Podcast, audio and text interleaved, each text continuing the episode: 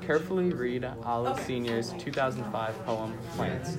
Then, in a well organized essay, analyze how the poet portrays the complex relationships among the speaker, the implied audience, and plant life.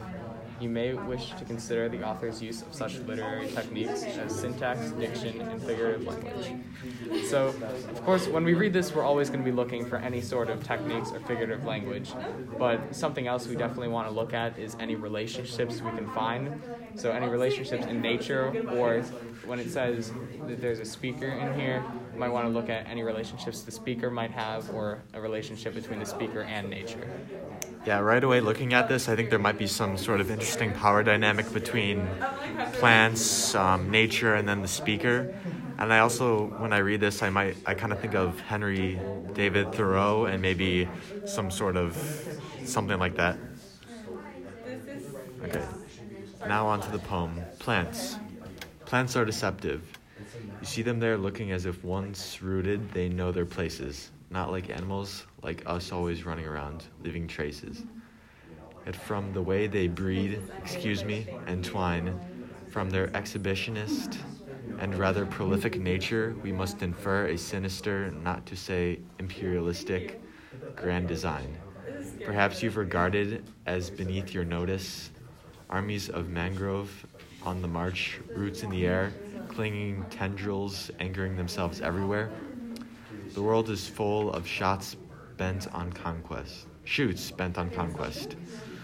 Invasive seedlings seeking wide open spaces, materiel gathered for explosive dispersal in capsules and seed cases. Maybe you haven't quite taken in the colonizing ambitions of hitchhiking burrs on your sweater, surf riding nuts bobbing on ocean, parachuting seeds, and other airborne traffic dropping in. And what about those special agents called flowers? Dressed, perfumed, and made up for romancing insects bats, birds, bees, even you. Don't deny it, my dear. I've seen you sniff and exclaim. Believe me, innocent, that sweet fruit, that berry, is nothing more than ovary, the instrument to seduce you into scattering plant progeny. Part of a vast comic program that once set in motion cannot be undone, though we become plant food and earth wind down. They'll outlast us. They always they were always there, one step ahead of us. Plants gone to seed, generating the original, prolificate, extravagant, reckless, improvident provident wheat. So my first thoughts in this poem are that we normally see plants as like weak and they can't really do anything since they're rooted in place. But this poem uh, makes them out to see like uh, they're they're in war and they can uh, like destroy people and places and just take over places.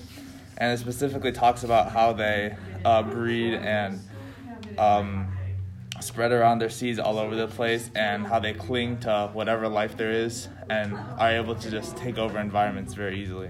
Yeah, so I think a lot of this, we see that most of this poem is comparison between plants and humans, and we see very early on that the comparison starts to lean towards plants being the superior form of humans. And I think it's a very interesting relationship because later on we even see how he's comparing um, plants to, as just something to seduce humans into helping them to reproduce. And I think that's a really interesting um, uh, development of this relationship and the plant being superior. Yeah, and then even in the beginning, right away, there's that telegraphic sentence where he says, plants are deceptive. And so immediately it's a bit confusing because, because you don't really know how plants are deceptive, and then towards the end, you kind of see how he discusses the superiority of the plants and how plants like Jeff said, how plants can seduce humans and have a whole range of natural techniques that they can use and that um, might trick humans. Yeah, as humans, we naturally believe we're the smartest animal on earth and we basically rule everything.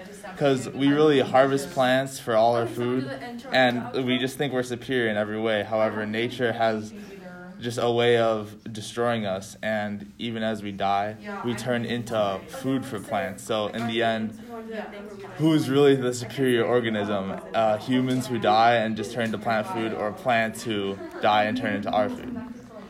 And I think another interesting to see is the last word of this poem is when it calls plants a weed.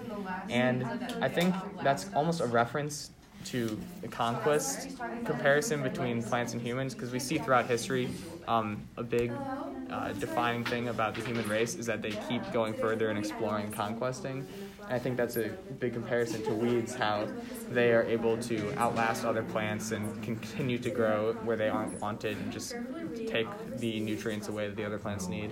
Yeah, and looking more at literary devices now, towards the middle of the poem, um, we see some personification where the author says, Maybe you haven't quite taken in the colonizing ambitions of hitchhiking burrs, surf riding nuts, and parachuting seeds. And so he uses um, human like actions and tries to describe the plants like that, and then makes it seem like they're much more complex and have and a have a way more complex agenda. Yeah, I agree with that, and I think he's drawing a very strong parallel between plants and uh, war in general that humans wage.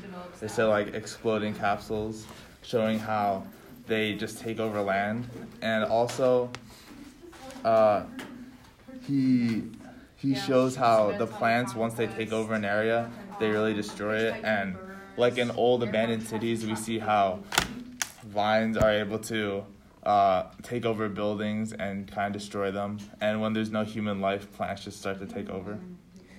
Yeah, so I think now maybe we, it's time to start getting into a working thesis that we can use for analyzing this poem.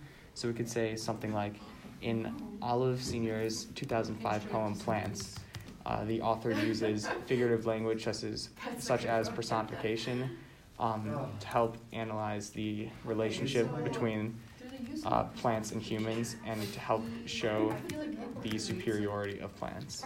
Yeah, and then eventually I think we can bring that and loop that into a larger theme of the relationship between humans and nature. And then possibly there's um, a lot of um, description we can do there and connecting to a larger theme.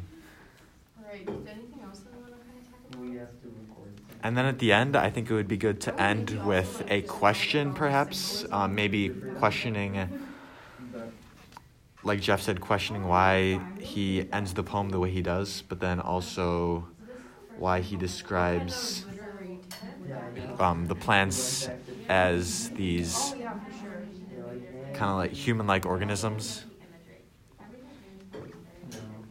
All right. And now we're getting towards the end of the planning, so it's time to start writing the essay.